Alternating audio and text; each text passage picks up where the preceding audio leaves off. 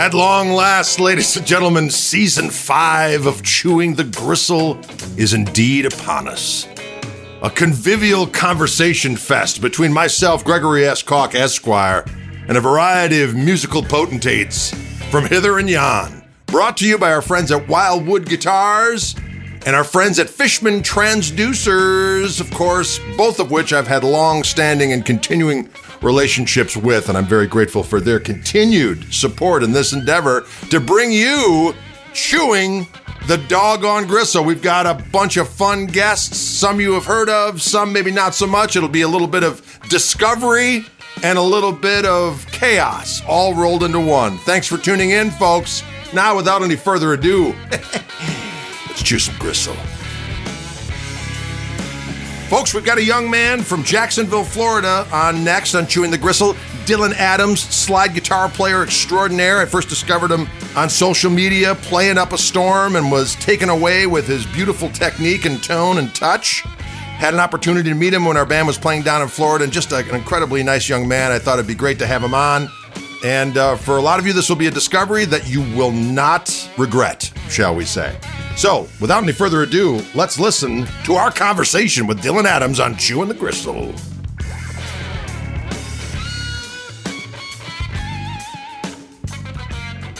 Ladies and gentlemen, boys and girls, the time has come again for another delicious dish of chewing the gristle with yours truly, Gregory Koch. And I have Dylan Adams here, ladies and gentlemen, a young slide guitar phenom from beautiful Jacksonville, Florida. We met online and then met in person. And uh, he just got done playing some tracks on my buddy Toby Lee Marshall's record and just did a fantastic job. I thought we'd have him on chewing the gristle so you could all get to know him and savor the flavor. Dylan, how you doing?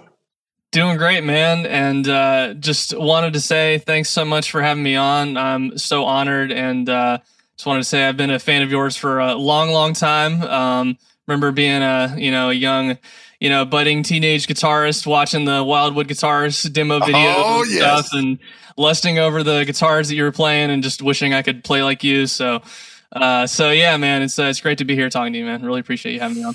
Well, I'll tell you what, you play so delightfully. It's just every time I stumble across one of your vids on the old Instagram, yes. it just it just makes me puts a big old smile on my face. Your your inflections and your and the fire and the Oh, tone. You know, slide guitar is such an that- that interesting thing, Dylan. In this day and age, coming from you, man. Sorry. there, there's so many um well it's kind of made a quantum leap forward i think with the whole you know obviously derek trucks coming to the fore and certainly you know sonny landreth and you know the jack pearsons of the world. So so finding a a voice in it in this day and age is is uh is an interesting track but you have done it very masterfully. And i what i like about it is, is that there's a thing that duane had uh, which was just this kind of syrupy, greasy abandon. You know, Yes. Yes. and and and that's what I like so much about Duane's playing, and I hear that, and that's what I try to do when I play slide, and you certainly do it when you do it. and you certainly do it as well. You do it as well, man. Oh well, thank you. I mean, it's just it's you know, it's just such a um like first I'll, I'll be honest with you, I, I listen to old Allman Brothers um bootlegs all the time uh, online. And I'll find some rickety horrible audio version of you know live wherever during the Duane years and other years as well. But and what's so fun about it is is that even though what's interesting about it is that their set list really didn't change. They were the same they played the same songs but they would never play them the same way. And Exactly. Duane's versions of Statesboro Blues, just every time he's, and you could tell when he was really going on the limb, and other times where he was playing it safe. But it's just a delight. Now, do you do you go all over those bootlegs as well and savor them and kind of Oh, get yeah, that headspace? Oh, definitely. Yeah. Cause I mean, I, I definitely have noticed what you're talking about where like, and I actually read an article recently just saying where, you know, they, you know, back then it was, you know, they would be booked with other bands a lot of the time. And it was, they just had like 45 minutes to just get out like everything they had to say. You know what I mean? So they Right. just, they had a really tight set list they would just do pretty much every time. But, but yeah, man, I mean, that's what I love so much about them is just the, the improvisational aspect of, um, of what they did and uh and yeah just how like every every song every moment you know just night to night was always a new kind of world you know what i mean and, right uh, and yeah and specifically with duane's playing i mean when uh you know when i first kind of got into the allman brothers of course it was like the fillmore east album was the thing that really like Yep. you know, caught my ear and was like wow this is incredible but um but yeah i mean i dug into all of the uh, you know once i kind of spent some time with the Fillmore stuff, I was like, all right, what else is there? Right. So, I mean, I found like, you know, there's the Ludlow Garage, you know, bootleg, like all the different shows and stuff. And so, yeah, I sat down and, um, you know, messed with a lot of that stuff, listened to it and, um, you know, transcribed a lot of the solos and everything. And, and yeah, just, that was a big part of kind of the beginnings of me like learning slide was just you know really digging into all the different um, kind of versions of those same tunes and just hearing all the different ways that kind of Duane and Dickey would uh, right you know just approach them from night to night. So yeah, man, that was yeah, I've done a ton of that for sure. so what drew you to playing guitar to begin with Uh, so I've told this uh, this story on a few of my videos and um, you know in a couple podcasts that I've been on. It's, it's funny though, so. It's actually the uh, the Tony Hawk's Pro Skater 4 video game is actually the first thing, and I'll, I'll explain why. So, uh, the intro song to that video game is TNT by ACDC. Yes. And, um, yeah, man, when I heard that for the first time, I was just like, whoa, what is that? Like, that is the, that is the coolest shit. Like, also, can I cuss? I don't know if of course you can swear to your heart's content Hell yeah, but uh, but yeah. So I heard that, and I was uh, I was like, oh my god, I, I need to learn how to do that. And I was um, nine years old, and so uh, yeah. So I mean, it was that, and then also I have a few um, cousins and uncles and things in in my family who um, who play guitar, and I just kind of grew up around them at family reunions and stuff, just hearing them. And I just thought it was really cool. And so yeah, hearing that ACDC song for the first time was kind of what really like awakened my like you know just awareness of music and stuff. And so so yeah, I mean, I um, begged my parents to get me a guitar, and they finally relented. And it's funny, I remember like actually being in um, in the store, like it was at Walmart, and my you know I was like looking at the first stacked guitar up on the shelf there, and, I, and my mom was like, "Are you sure you're gonna really get into this? Are you sure you're gonna do this?" And I was like, and so uh, and so yeah, you know, they bought the guitar for me, and the the rest is history from there. But yeah, it was all ACDC, Zeppelin, all the classic rock stuff in the beginning. You know, that was kind of what got me into it. So Which for someone your age is probably a little unusual, right? I mean, most of your Yeah. contemporaries probably weren't into that stuff. definitely, yeah. I mean, um, yeah, all my friends were, you know, more into like, you know, hip hop and more alternative rock and stuff like that. So, so yeah, I guess it, it was a little kind of unusual for me to kind of gravitate towards the older stuff, but it also kind of I feel like it makes sense too because my parents were listening to that stuff all the time. Sure. So I, I was hearing it in the house, just you know, twenty four seven, and uh, particularly my dad is a uh, huge Allman Brothers fan, and he um he had that stuff playing you know like you know just from the time i was a little kid and so i was always hearing it and um that amongst all the other classic rock stuff so so yeah Awesome. i think um yeah i think they, they kind of set me up for for success there Excellent. So, what really made you gravitate? I mean, I know you you play things other than slide, but what made you gravitate towards the slide as as like your thing? Uh, well, so, so yeah, I mean, the first probably like, I don't know, five or six years of playing guitar, like I didn't touch slide at all. It was all just normal, you know, just learning the classic rock stuff and, um, yeah, and just not really, you know, like I, you know, I, I think I had a slide and kind of dabbled in it, but just sounded, you know, probably just sounded like a dying cat or whatever, you know, just did the, did like the slide whistle kind of, Right. you know, kind of thing just for fun. But, uh, you know, but that was the extent of it for a long time. But, um, but yeah, it really was, uh, you know, when I was about 14 or 15, I just, I heard Statesboro Blues from the Fillmore East album. And it wasn't like it was the first time I heard it because, like I said, my dad was playing that stuff all throughout my childhood. But sure.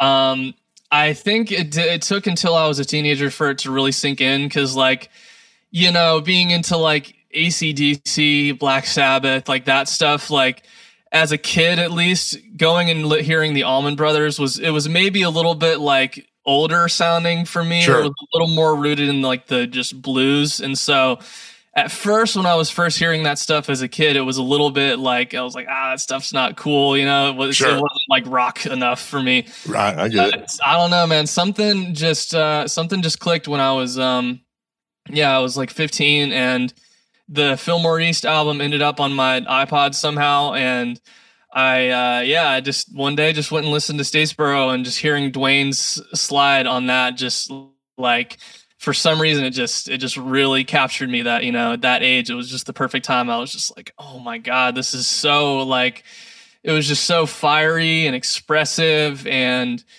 you know like i don't know i just didn't you know until i heard that i didn't really have you know i didn't know that like you could make sounds like that with the slide i thought it was just like hawaiian music and like Yeah. you know just yeah. you know like i didn't realize you could do things that just uh high flying and you know and just fiery and you know amazing sounding with the slides. So so yeah i mean that just just totally captured me. And uh from then on i was just like i have to learn how to do that. I just i have to you know be able to get that sound. And so so yeah that just totally set me on the path of kind of like we were saying just really digging deep into the allman brothers stuff. And yeah the more i uh the more that i mess with it it just i just kind of i don't know. It, i just i just loved it. I just loved the sound of it, you know? So i just uh and then i eventually discovered derek trucks of course and um and yeah so just you know it was never like a conscious choice of like i'm gonna be a slide guitar guy you know what i Right. mean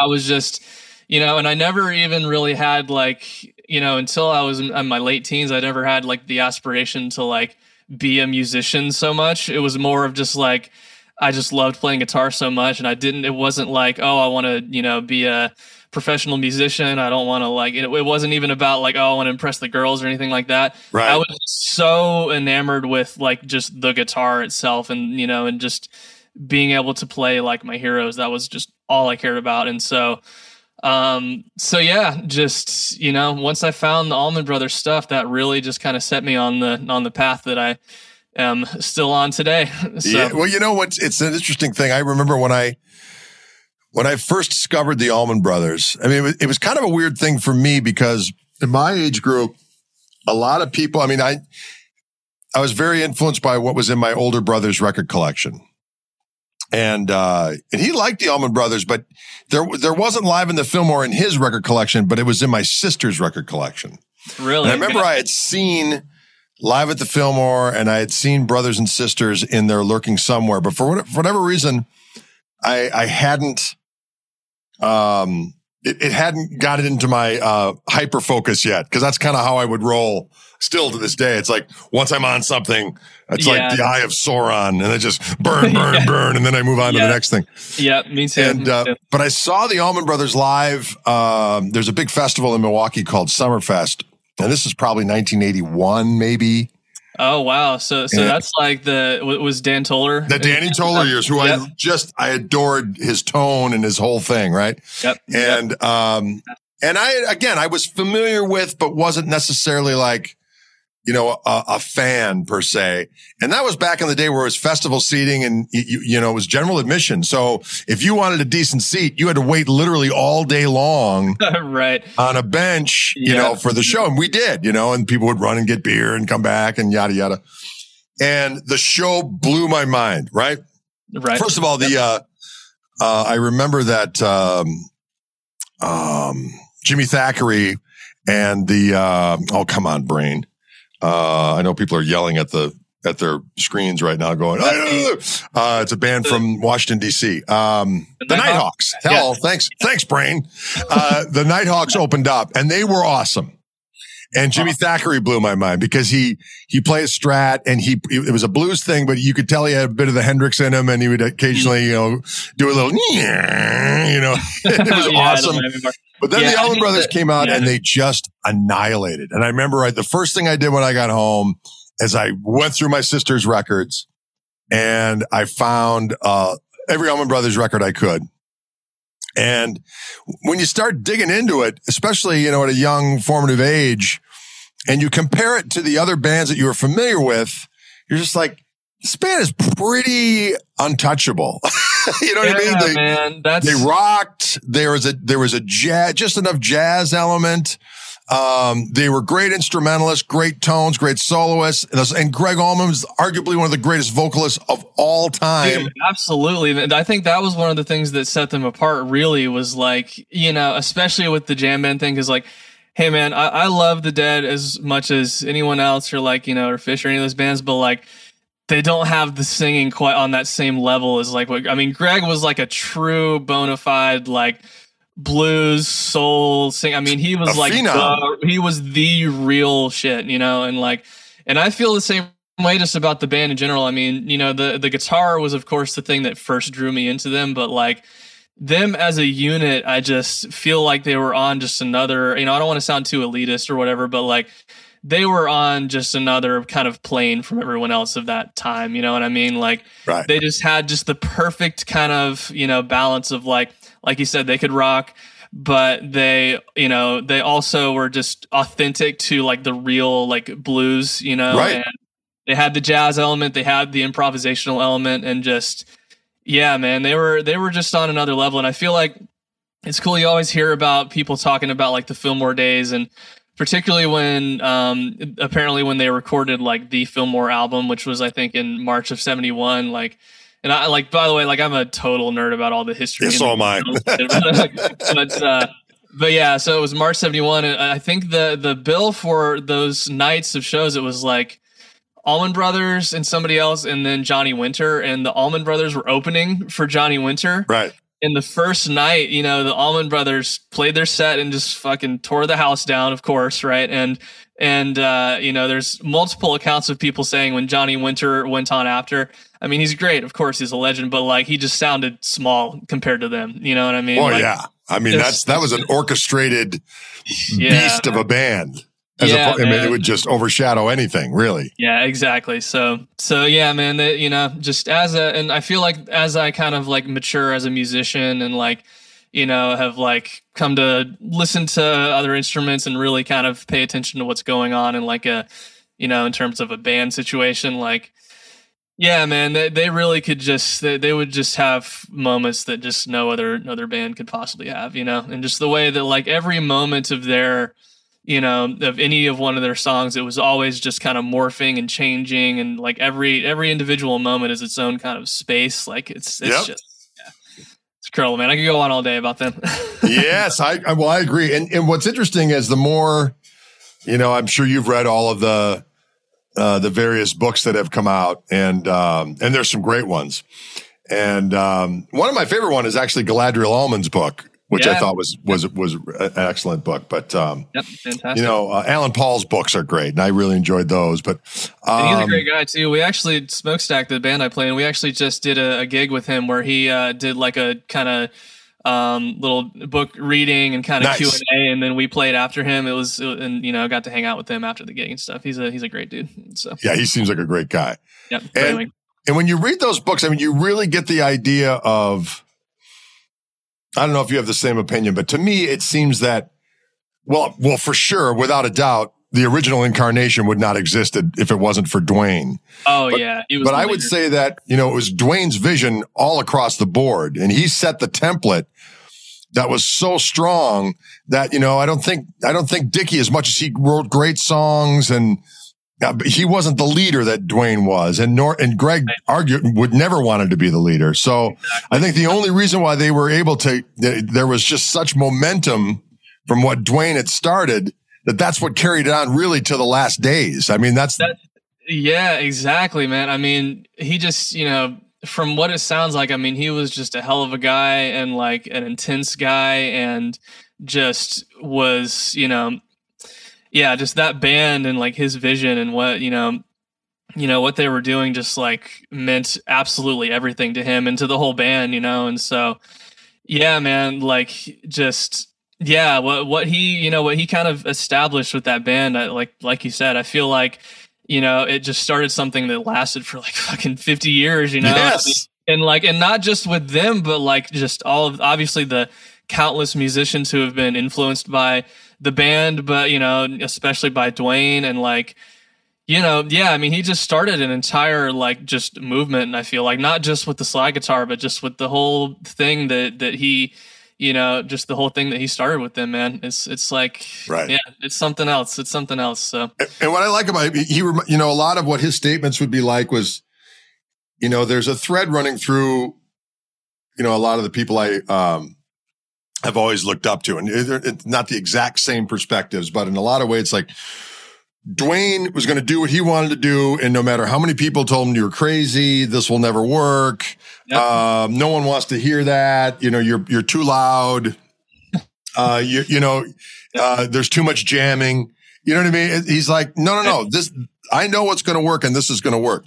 Yep. Frank yeah. Zappa was like the same way. He's like, look, I don't, you know, I don't need, you know, I, I'm not making music for people who don't like it. I'm making my music that I like. And if I can get enough people to enjoy it, I will make as much of that music for them as possible, you know? Exactly. And, and, uh, and then I was, you know, my, my daughter's, uh, uh, been writing a bunch of songs and she's going to be doing stuff. And, and she's like, well, what does a producer do? And, and, and I was kind of telling her what's going on. And Rick Rubin, I just said, this is what Rick Rubin has to say. And he's got, he's like, listen, you don't make music for, uh, the end user. You make music for yourself and you, and if you love it and put everything into it to make the best music you possibly can, almost as, as like a, like a prayer or an offering to whatever you might believe in, it, it, it uh, you know, the success isn't, that's the success, you know, anything that happens after that, it's, it's like the less you, uh, really care about the result and just care into the moment and making the stuff, um, it seems to reap its own benefits. And certainly Duane was all about that. You know what I mean? Yeah,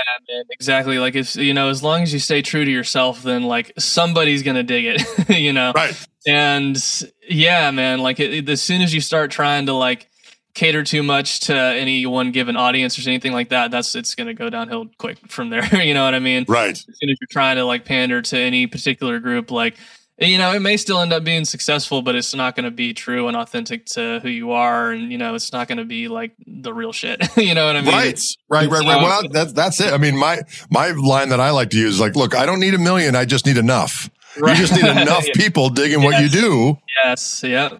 And that's and you know, and don't worry about the rest. And arguably, I, you know, a lot of times when people you know get meteoric success per se, of which of which the Allman Brothers did you know, certainly.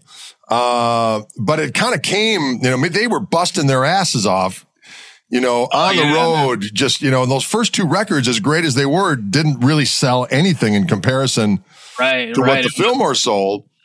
And, uh, but, you know, to be, I mean, they, they could have never been discovered. You know, I mean, really, you yeah, know what I mean? but, but I don't think they would have cared. I know. Yeah. They were, they were still going to do it exactly the way they were doing it, you know, but, uh, but yeah, I think it was that, um, you know, that determination and that like just hit the road for like 300 days out of the year, like for those first couple of years. I feel like that kind of was what made them, you know, I mean, of course the Fillmore album is what skyrocketed them, but like, you know, I feel like even before that, from what I've heard, like the, you know, just live music fans were kind of starting to really catch wind of them. You know what I mean? Right. Just just from like the pure like word of mouth of just how much they were touring. You right. know, people were going and seeing them and going like, "Holy shit! Like, look, like who are these guys?" You know, right? Telling their friends about stuff. So, yeah, man, it's um, yeah, it's it's it's uh, it's the real deal, man. The, yeah, their their music um continues to you know inspire me to this day, and I feel like it's uh, you know, as much as I you know I've like just my taste in music has kind of expanded out from just sure. you know, from kind of where I started with them. Like, you know, they they always will, um, yeah, just inspire me more than you know any anything else. You know, I mean, I still like I'll, I'll go back to the you know the Fillmore album in particular. That's the one that really does it for me. And like, if I, you know, if I'm ever like in a rut musically or like I just am not feeling inspired or anything like that, like I can, you know, I can always rely on that, on that right. album. You know, I'll just go back and it's, it's like, it's like, yes, this is why I'm doing this. You know what I mean? And yes, absolutely. So, uh, so yeah, man, not, nothing really quite moves me like, uh, like, you know, Duane and Dickey's playing and just the, the whole, that whole original band, man. It's, you know, nothing nothing like it you know so absolutely so what other once you started getting into duane and what what other kind of where did that lead you in terms of other guitar players that uh, helped you, especially with your your slide style? Yeah, so I mean, you know, I think the the obvious kind of next step after Duane, of course, is you know Derek Trucks, um, and uh, so um, you know he's just this guy. Like you might not heard him. He's, he's this local Jacksonville guy, no, but uh, he, uh, but yeah, no. So you know, I kind of naturally discovered Derek Trucks after that, and um, kind of did the same thing with him as I did with Duane, where I just really kind of dug deep into his stuff. You know, lots listening to lots of live recordings and. Um, particularly that uh, the Songlines live DVD um, right. was one that I really really listened to a lot. Um, same for the the Road Songs live album and um, so yeah, I mean th- he was kind of the next step for me, and of course I was you know I was also like digging like kind of going back to the kind of earlier blues stuff like Elmore James and. Right. Blind Willie Johnson and you know Son House and all of the like you know the original stuff. Um, so I was kind of taking from all of that as well and kind of soaking all that in. But yeah, the real next kind of thing for me was was Derek, and from there, you know, because I feel like um, when you do, when you get into like the Allman Brothers and the Southern Rock stuff, it's um, I think it's really easy to kind of you know the next step after that for a lot of people is like okay, well they're you know people to consider them to be southern rock, which I kind of don't. But I, I mean, never really did. Yeah, they're they're they're not. I know I know how they kind of started the movement, but they're not. You know, at least I think of Skynyrd as southern rock. Exactly. That's what I was gonna say. It's like a lot of people they they hear Allman Brothers and they're like, "That's cool. Let me go listen to Skynyrd and Marshall Tucker and you know Molly Hatchet and stuff." Which those are wonderful bands, and I still I know I love them right. too. But like, but for me, I was more interested in like kind of digging into what they were you know influenced by and what they were you know what they were listening and how they kind of came to that sound so you know just with uh yeah with them it was more going back to like the old blues stuff and then with derek you know he's he drew from a lot of like of course jazz and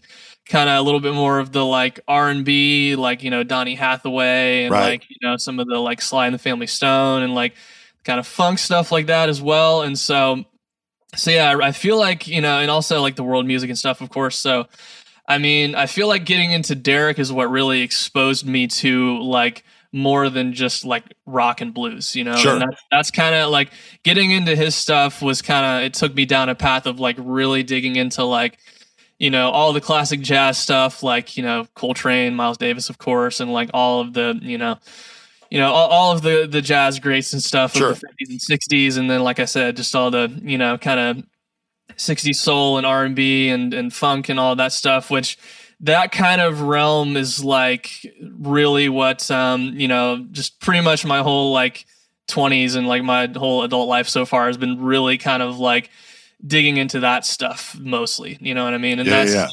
and you know and kind of when it comes to the slides specifically like after spending a ton of time on the you know on the Derek stuff, a lot of it was like you know again just taking like you know horn solos like Coltrane solos and things like that, and like kind of trying to get that stuff into my slide playing, which you know for me is like a lot of just literally just sitting there learning like horn solos and like you know even piano solos sometimes and listening to a lot of vocalists as well like sure. you know like gospel and you know and r&b and and blues singers and stuff like you know Mahalia Jackson, Aretha Franklin, you know all, all, of the all of those greats. So so yeah, I mean when, when it comes to slides specifically, those are that's kind of been like my main sort of like stuff that I've really gotten into is like Duane, Derek, and then just kind of going off from there. Yeah, I got you. All, the, all the rest of the stuff. so um, so let me ask you this: I, I about I don't even know how many years ago it was now, but um that's a ways ways back now. Time goes by fast, Dylan. Beware.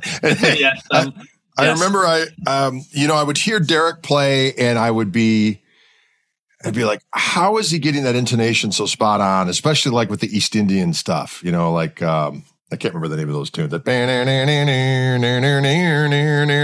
you know those tunes. Yeah, there's the I think Sahib Teri Bandi or whatever. There that's, you go. That's yeah, like main, that's like his main one. Yeah, it's like Yeah. a cover of a of an Indian classical tune. Yep. Exactly. And Mhm. so I started messing with it one day, and then I ended up pressing down on the fretboard with the slide and getting those, you know, fretting with the slide to get those intervals correctly and to get those microtones correctly. Mm-hmm. Yeah, thought, without, without shit, this- getting the kind of like you know this, this little like slides in between, you know, so you can actually like land on those intervals. Exactly. Yeah, yeah. So I started doing that. I was like, well, this must must this must be how he did it initially. And I and I didn't know if he did, but then I kind of heard it sounds like he's doing that when you hear him. He might be, you know, pressing down for just a split second. But then after I did it for a period of time, your ear kind of takes over and then it just becomes muscle memory and you don't really need to press down exactly. with the slide. But I was wondering, did you do that at all? Did you? So it's funny. I actually, I um, I have heard you talk about this in videos and stuff, and so I, it's funny. Like I didn't really think of it like that. I didn't, I like that didn't really, um, like that didn't occur to me like until I heard you talk about it. So I didn't, um, I was never like actively trying to do that, and um, but you know, once once I, uh, you know, I saw a video of you talking about that, I was like, huh. Let me go. let me go pay a little bit more attention and and so I kind of I feel like to me it's I don't know if Derek was like actively set out to do that and like I don't I'm not sure if he actually had that idea to Right. like you know to go like you know what I'm going to press down on the frets and that's how I'm going to get the intonation but I feel he does do that though. You know what I mean? Right. like he you hear it like you kind of almost hear that um you kind of hear that fret sort of sound a little bit and something not all the time but like Every now and again, you hear it, right? again you hear that thing yeah. So it's like you know and that's not to that's not to say that like he couldn't have great intonation without doing that but like i think that is something that he does and um and i definitely hear it. And i i definitely like i will catch myself doing it sometimes but i almost i kind of try to keep it as like you know i guess I try to rely on that as little as possible. You know what I mean? Like, Yeah, I've I done actually- that now too. I, I don't, I actually, I do it intentionally if I want those, those glissandos. Cause I remember I heard Uh-huh. Sonny Landreth do that years ago where I thought, what is that thing? It was like, you, know, Yeah, you hear those frets going by. It's totally cool. yeah, So, yeah, so yeah, I, I think of it as it was a great tool yes, yeah. to train the ear. And then, and then muscle memory takes over and you don't need to do it anymore. Exactly, exactly. Yep. Um, yeah, and it kind of like another aspect of it too. And you know, I've I've started like teaching lessons recently and stuff, and um, you know, it's kind of forced me to like really kind of zoom in on what it what I'm actually doing when I'm playing. Sure, I because A lot of yep. it is like just subconscious, like you know, not even really realizing what's uh, really going on there. But but yeah, it's like a combination of that, and I've found too that um, kind of like how you position your thumb on the back of the neck which i mean you know this the, it's only we're only going to have audio you know with you know when this gets put out right so you won't be able to see what i'm doing but like essentially having your thumb placed flat against the back of the neck and kind of like almost like a few frets behind where you're actually going to be playing you know with where you're going to be putting the slide and then Right. using that as sort of an anchor point to you know essentially like what you can i feel like what you can do is almost like snap your i don't know it's like what uh, it's hard to explain like essentially right. you just kind of use like that uh like that your thumb there is kind of like a spot to just um you you can almost train your hand to like all right i'm going to move up this amount to get to like you know a Right. whole step above and then i'm going to move it this amount to get a whole step below and like you know kind of a It's like an anchor point. It's an anchor point, yeah, and that in combination with that kind of fretting thing, I feel like is kind of like that's really how you can get that like really ultra precise kind of intonation with those, particularly the um, it's I think where it really kind of counts is with doing those single string like gospel singer kind of lines, you know, Right. Exactly. that's kind of where you really need that. So so anyway, yeah, that's definitely something like I've you know I've thanks to you I've become aware of, and but uh, but yeah I um yeah I, I'd I'd say now I try and actively avoid it. Like sometimes it just happens, especially on the high E string. I feel like is where it kind of um you know it's it's the easiest to accidentally like you know kind of touch a fret you know here and there. Sure. But, um, but but yeah no it is a, it is a useful tool for sure and that's that's something that um yeah i think that's something that that derek does for sure so We interrupt this regularly scheduled gristle infested conversation to give a special shout out to our friends at Fishman Transducers, makers of the Greg Koch signature Fluence gristle tone pickup set. Can you dig that? And our friends at Wildwood Guitars of Louisville, Colorado, bringing the heat in the shadow of the Rocky Mountains. you know, it's interesting also is that I, I, I don't know if you're the same way, but it seems that like, especially if you're doing, as you said, the, the single string kind of pentatonic fall off to sound like a vocalist in a descending pattern. Yep. It's just a quick upburst for some reason going up first and then down for some reason calibrates me and I'm able to hit yeah all the right notes on the way down. It's the weirdest thing. And and then I noticed with Duane too, it's like everything seems to be be approaching from below. You know what I mean? Yeah, like, and, yep. and, that's what gives it that syrupy. Yeah, he gives us like the where where where like all yeah, those exactly. kind of little things. Yeah, it's all you're right. You're right. That's a lot of how he kind of um yeah like just phrases things for sure and like um you know something I've heard Jack Pearson talk about too is like how with Duane specifically how he kind of falls off notes too. Yes, exactly. Yeah. Like he slides up into them, but he also like kind of like, like yeah, exactly falls off. Exactly. He kind of falls off of them in this certain way, but with his conventional playing, he would do that as well. There's like, yeah. you know, there's always that little.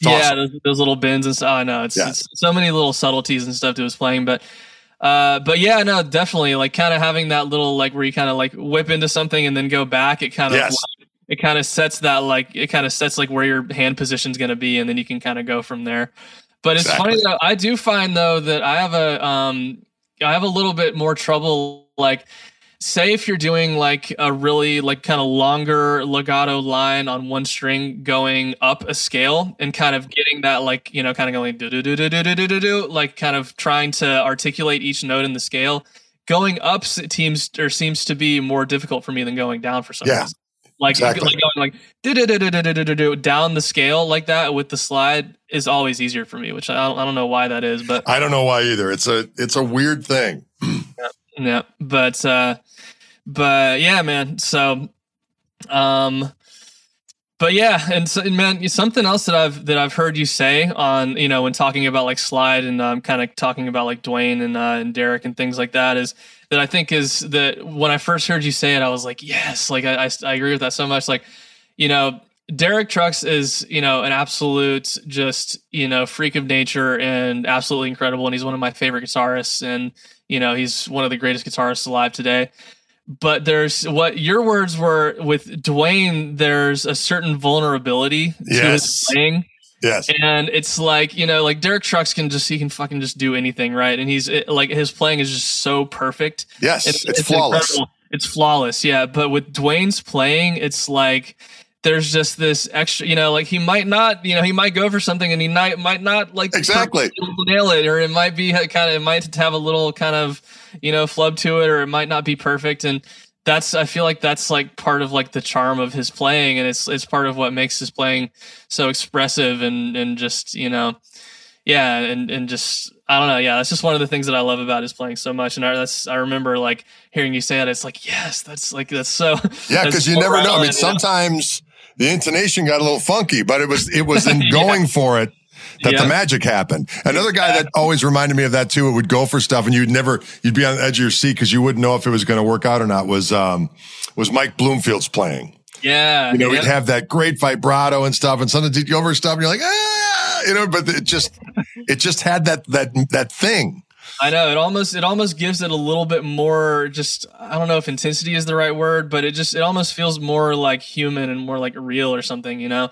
It's like it it just it just gives it that yeah, it just gives it that kind of human just kind of you know imperfection to it that just makes it beautiful you know so well it's it's i was thinking about this the other day i was talking with my buddy reggie hamilton who's just an unbelievable bass player and his ears are massive and you know he's a he's a well studied musician and um and i was getting at the point of you know, when I was thinking about the, the question I was asking him, and then I asked Eric Johnson the same type of question. I was like, well, how much advanced theory did you have in terms of, I mean, you hear some of the old school teachers, you know, that taught a lot of the folks that, you know, out east at Berklee or Orland School of Music or wherever, Ormond, Orland, something like that.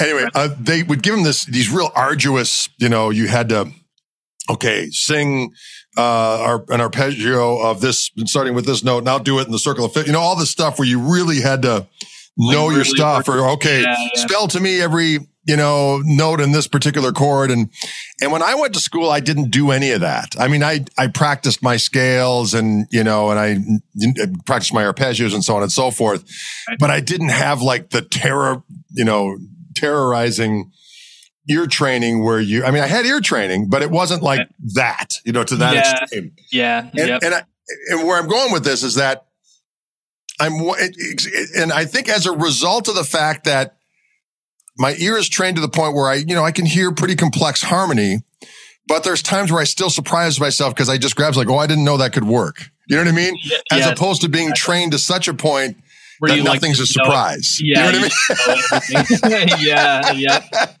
exactly, exactly. And I think that that's why I always, I always was affected more by more un, I mean, and again, I am not throwing shade at people who, have this is not a, uh, yeah, uh, yeah. casting aspersions at trained musicians. I'm not saying that at all. Oh yeah, absolutely. Of course. Yeah. I, am just saying that it seems that there's a, an aspect of something that I really enjoy when people have a great deal of musicality, uh, but they're going for stuff that they don't quite fully understand. And as a result, it yeah. sounds awesome. yeah, exactly, man. I totally agree. I mean, it's like I feel like it's kind of a balance where you know because you hear the guys who are like they're like oh you know I don't need any music theory like I you know I just feel I, I just feel what I play. Yeah, that's the other extreme, right? That's the other extreme, right? And like and, and, when you go too far in that direction, it's like well yeah, but then you, you're not your playing isn't informed in any way, and it just you know exactly. It, it just I mean you might have a great ear and you might be able to just kind of intuitively find things, but when you know when you just have your kind of stock little areas that you go to all the time and like you know it, it kind of limits you and it makes it makes a player maybe a little bit less interesting you know but right. then you go the the complete opposite way like where you're talking about where it's like nothing is a surprise like they know you know music just 1 million percent inside and out and then things can get almost a little bit too mathematical and too athletic and too you know what i mean like it loses some of the you know some of the just yeah, the rawness, the rawness of it. Yeah, and yeah. so.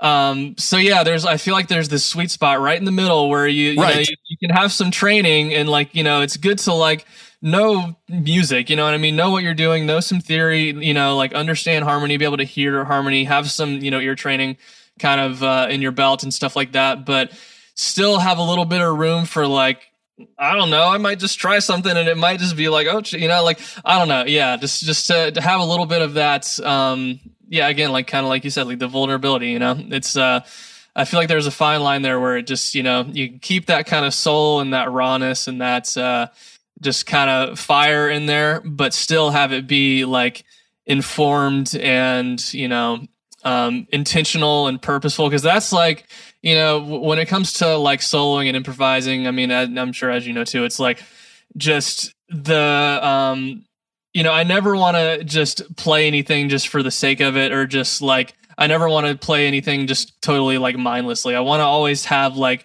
kind of something like an idea or like a motif or like I want to just have like a you know, just an intention behind whatever it is that I'm playing, whether it's sure. like, you know, playing along to the chord changes or having just whatever idea I have in my head. Like so so yeah, that's kind of what I'm always chasing is that kind of like just finding that middle ground, you know what I mean? Like not yeah. being too like, you know, music theory nerd, but not being too like, you know, just right. I get it. Mindless blues noodler guy. so. I get it. I mean, and again, you know, taking in the spirit of what we're talking about here, folks, I'm not saying don't learn as much as you possibly can. Yeah, I'm not saying right. that. yes, um, yes. I'm saying you definitely should. I mean, but th- there's a, I think what, and, and again, this is just me spitballing.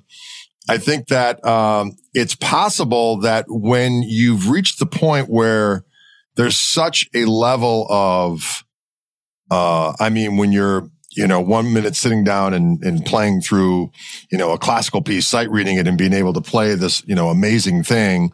And then sitting down and, you know, maybe transposing, you know, a solo of giant steps into every key and then, you know, going, you know what I mean? When there's that level, the fascination becomes the harmony and not necessarily the greasy bits that we're talking about how much we like. Cause yeah, they'd be like, what like, is that greasy you know that that's not what we're talking. You know, it, it, you know what I mean. There's not going to be that level of fascination. So it's really it's just a matter of taste. It's not a good or a bad. Yeah, of course. It's, of it's course. just a matter of taste, is what. yeah, it is, and I right? mean, ultimately, if you know, like, if that is what does it for you, if like, you know, if you if you're sitting there listening to you know whatever you know jazz stuff or whatever and be like oh that that uh, that polychord right there like oh that's the you know Right, right, if exactly. that's the thing that does it for you then like then great you know what I mean but right, you exactly. know, like, like to if, if- each if- their own, as Yeah, they if- say. if the fan yes exactly if if the fancy shit and and the you know digging into the theory and all that stuff is what really does it for you then like then hey great and i mean and kind of and also like you said it's like i mean there there are so many like i have a solid handle of like you know just kind of you know like diatonic harmony and modes and some like kind of jazz concepts and stuff like that but like you know there's still so much of that that i um that is kind of mysterious to me and that i want to learn and so it's Right. like so yeah, like along the lines of what you said, it's like a you know never, never you know never choose to like not learn something just just because it, you know you feel like oh it's you know it's gonna take away my soul or whatever you know what I mean? it's like you know like uh, you just yeah like always be learning and and even those guys that are like at you know that just know everything it's like you know you really uh you know that's never a place you want to be where you just you, you feel like oh I've got it all you know, there's nothing else I Right. can there's always something to you know there's always something more to learn so exactly correct. but and it's you know it's funny too, ta- like talking to you, man. I almost feel silly saying stuff like that because from my perspective, you seem like a guy who just can like do anything and like, I mean, listening to you play, man, it's it's like I mean, I don't want to you know like gush too much, but like man, like w- when we saw like when I went and saw you um at that show earlier this year, like I literally have never been so simultaneously like inspired, impressed, and intimidated Ah. you know, by Fooled by- again.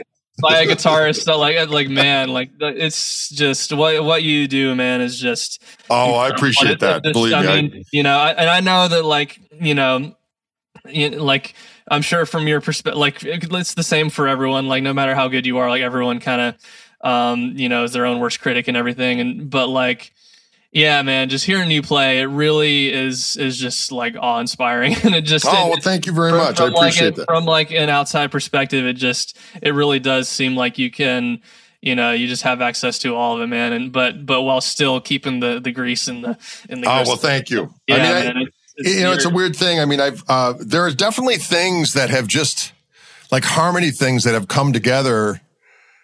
It's like when you go to when you go to school for music, you get all of this information, right? And and there's stuff that it may not actually click on until like years later. yeah man yes and so there there are some things that you know be like, oh, oh, I get it. that is like you know, that, that's how you use a, a lydian dominant scale or whatever you know what i mean that's right, exactly. yeah And- all and- that yep Mhm. those things like that you know like playing over you know flat five chords and and um, augmented chords and um, all that kind of stuff you know it took there would be like i'd hear a um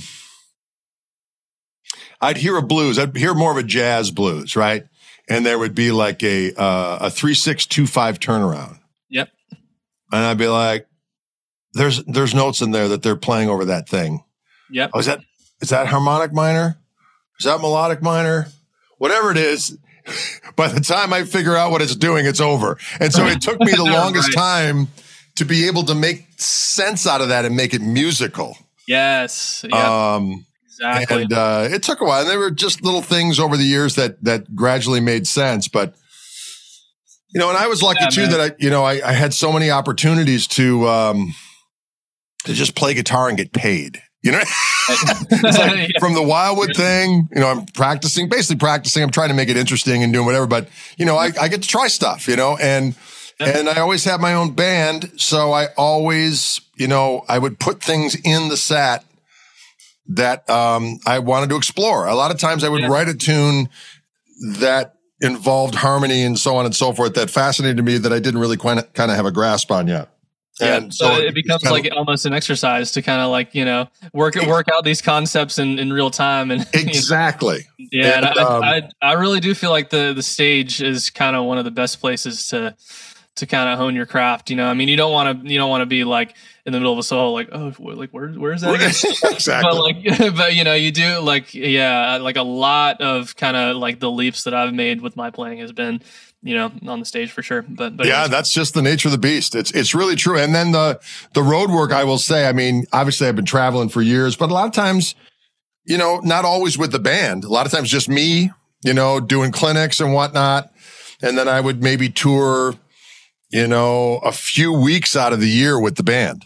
Right. And now in the last three years, it's been way more than it's ever been. And, and I can tell you that that, you know, playing with the band night after night, going all over the place. Not only does the band congeal in a way and yep. function as a unit, but you just play differently. Your whole, approach to the instrument changes. You change the weight because you know you're you're having to work out things like you know when you're doing gigs around town and and and whatever else. Those are always awesome too. There's there's nothing wrong with that. But when you're on the road and you got to figure out what's going to sound good in yeah. every room, how am I going to be able to be consistent and you know and, and have enough power and all, it, it, you just it, it's like you make quantum leaps as soon as you hit hit the road and that, and I would always be very. Um, uh, not not dismissive at all, but it was just it was very hard to do road stuff when I was younger because I had younger kids and getting an agent is is like the hardest thing. I mean, is I mean, you know, record deals don't really exist anymore, certainly in the way that they did. I mean, there are still some record deals of which, you know, if you can make them work, God bless you. But I think, you know, getting a record deal back in the day was easier than getting a booking agent, right? And it's still wow. to this day a booking agent is extraordinarily difficult to get that's going to book you stuff all over the place. And so now yeah. that I finally have one and we're able to get out on the road, I'm just realizing, oh man, and of course, it, it had to happen now because I mean, everything that had to happen before, you know, happened for a reason. I'd like to think. Right. Yeah. And now my yeah. kids are older, and of course, my my son is playing in the band, so everything's kind of worked out that way. But there's yeah. definitely a whole different thing that happens. Well, really, with any experience playing, let's just be honest. Whether it's road or playing with someone else or doing session work, you find yourself in all these yep. different, and they all inform your your thing. Yeah, and and you find out what works and what doesn't work really fast. exactly. Know? And it kind of forces you to really kind of be on your toes and like you know, as soon as something's not working or you try something like oh that's not it, then you just toss that out and be like okay let's move on to the next thing. But yeah, man, I mean the the like the road stuff and the touring. That honestly, that's something I haven't even really explored yet as a musician. You know what I mean? Pretty much my whole, you know, I mean, I like the band I play. We gig all the time, but. uh it's all still just kind of like mostly local stuff or like we'll go out for like you know we'll go to we'll go out for like one gig that's like a few hours away or something sure. you know what i mean? Like we haven't done the tour thing yet. But still i i still know exactly what you're talking about just on the on a smaller scale with the kind of like you know playing the local gig stuff. Because like you know we uh obviously we we throw in like new songs here and there and stuff but it's a lot of the same stuff we're playing and so sure and you know we're playing often and it's all the same guys and so like you said as a band i mean over over a couple years you can really kind of tighten up and just yep. like yeah it, it just really um yeah it just really builds up your chops man and just really kind of like um yeah, they can just really take your playing to different places, and it can take it, you know, further places than you than you might have gone if you were just sitting at home playing by yourself, you know. So right on. That was a, that was a big thing for me too, with like particularly with because you know when I first started playing slide, it was all like open E slide on ring finger, you know, pure like you know Derek Trucks, duane Allman, purist type stuff, you know.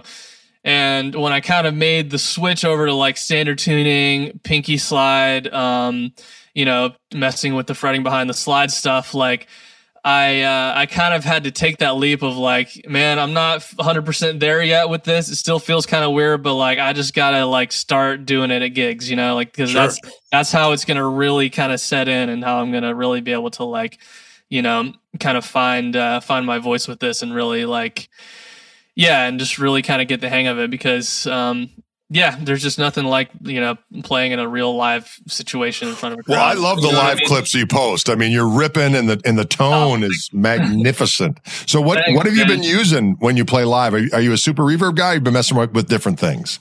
So I have uh I'm I'm really spoiled. I have kind of a rotating cast of like amps and different little different rigs that I use, but like so actually the super reverb has not been um getting brought out very much lately. Um so in the last couple years, it's mostly been um, I have a couple of like kind of 50 style Fender Tweed amp clones that I actually built. Um, so I have like a like a 5e3 Tweed, Tweed Deluxe. Um, I have a, a 5F4 like Tweed Super, so like a 50 Super 210, you know, um, thing. And more recently, I've um, kind of gotten into um, like a little bit more of like the kind of like Marshally kind of thing. Like PRS um actually sent me their uh HDRX 20 amp. That's a good amp. Yeah. Yeah, it's it's uh, dude, it's it's a fantastic amp, man. And like um so yeah, I mean my typical rig for the kind of level of stuff that we're doing is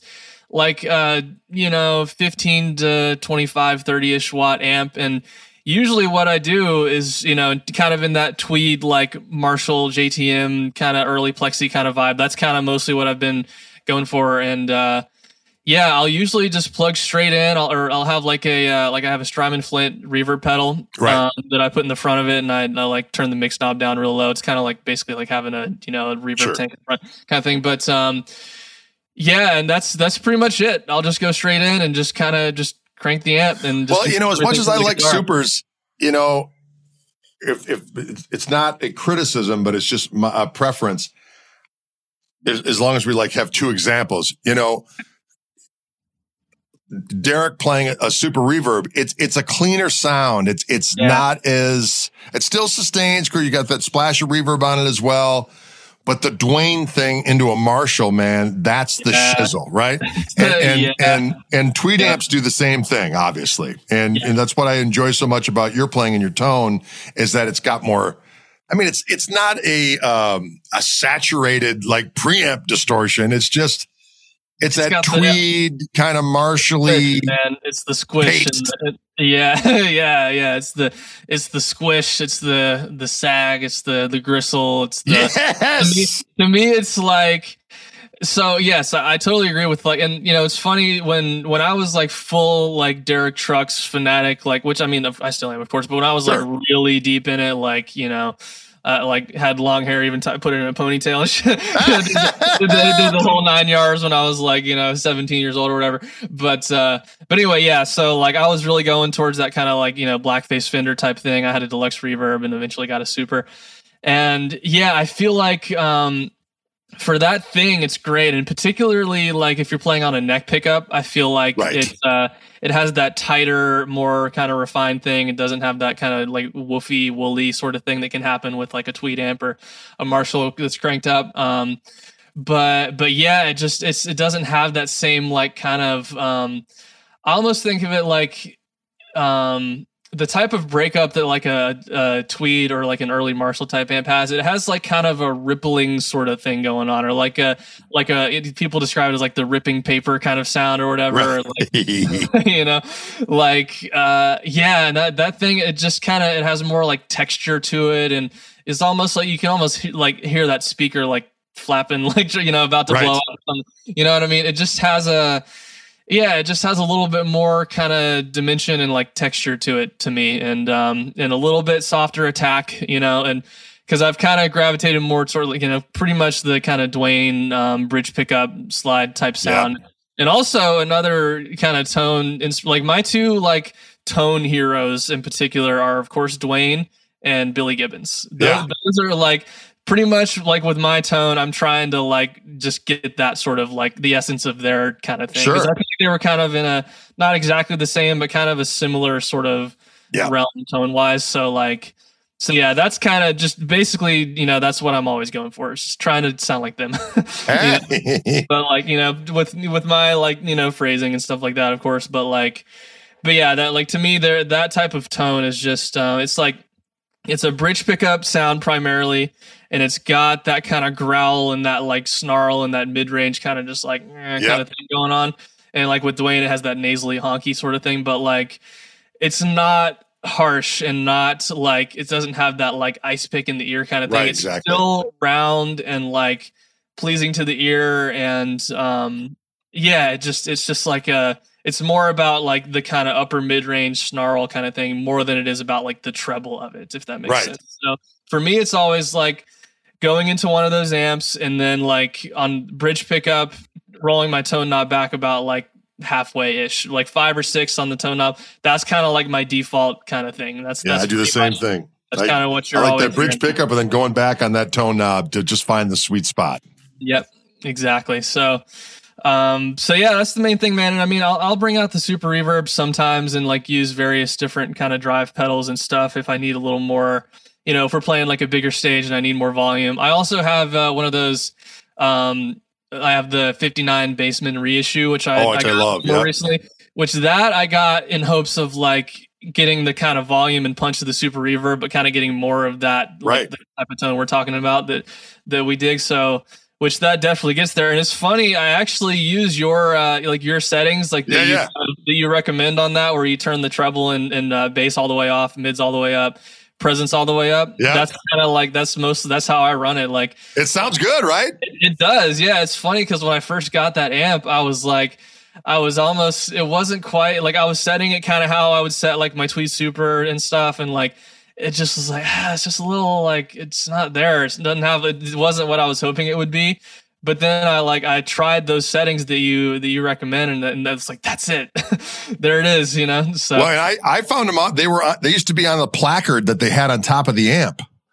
yeah, They had yeah. all these suggested settings, and I remember one day I'm looking at it and I was like, I don't need any damn suggested settings. And then I was like, well, this one's weird. it's like you do the mids all the way up, and you turn the presence and the bass off, and the or, or presence all the way up, and the the bass. Uh, I, what? And then I tried to turn it up to seven. I did. I was like, holy shit!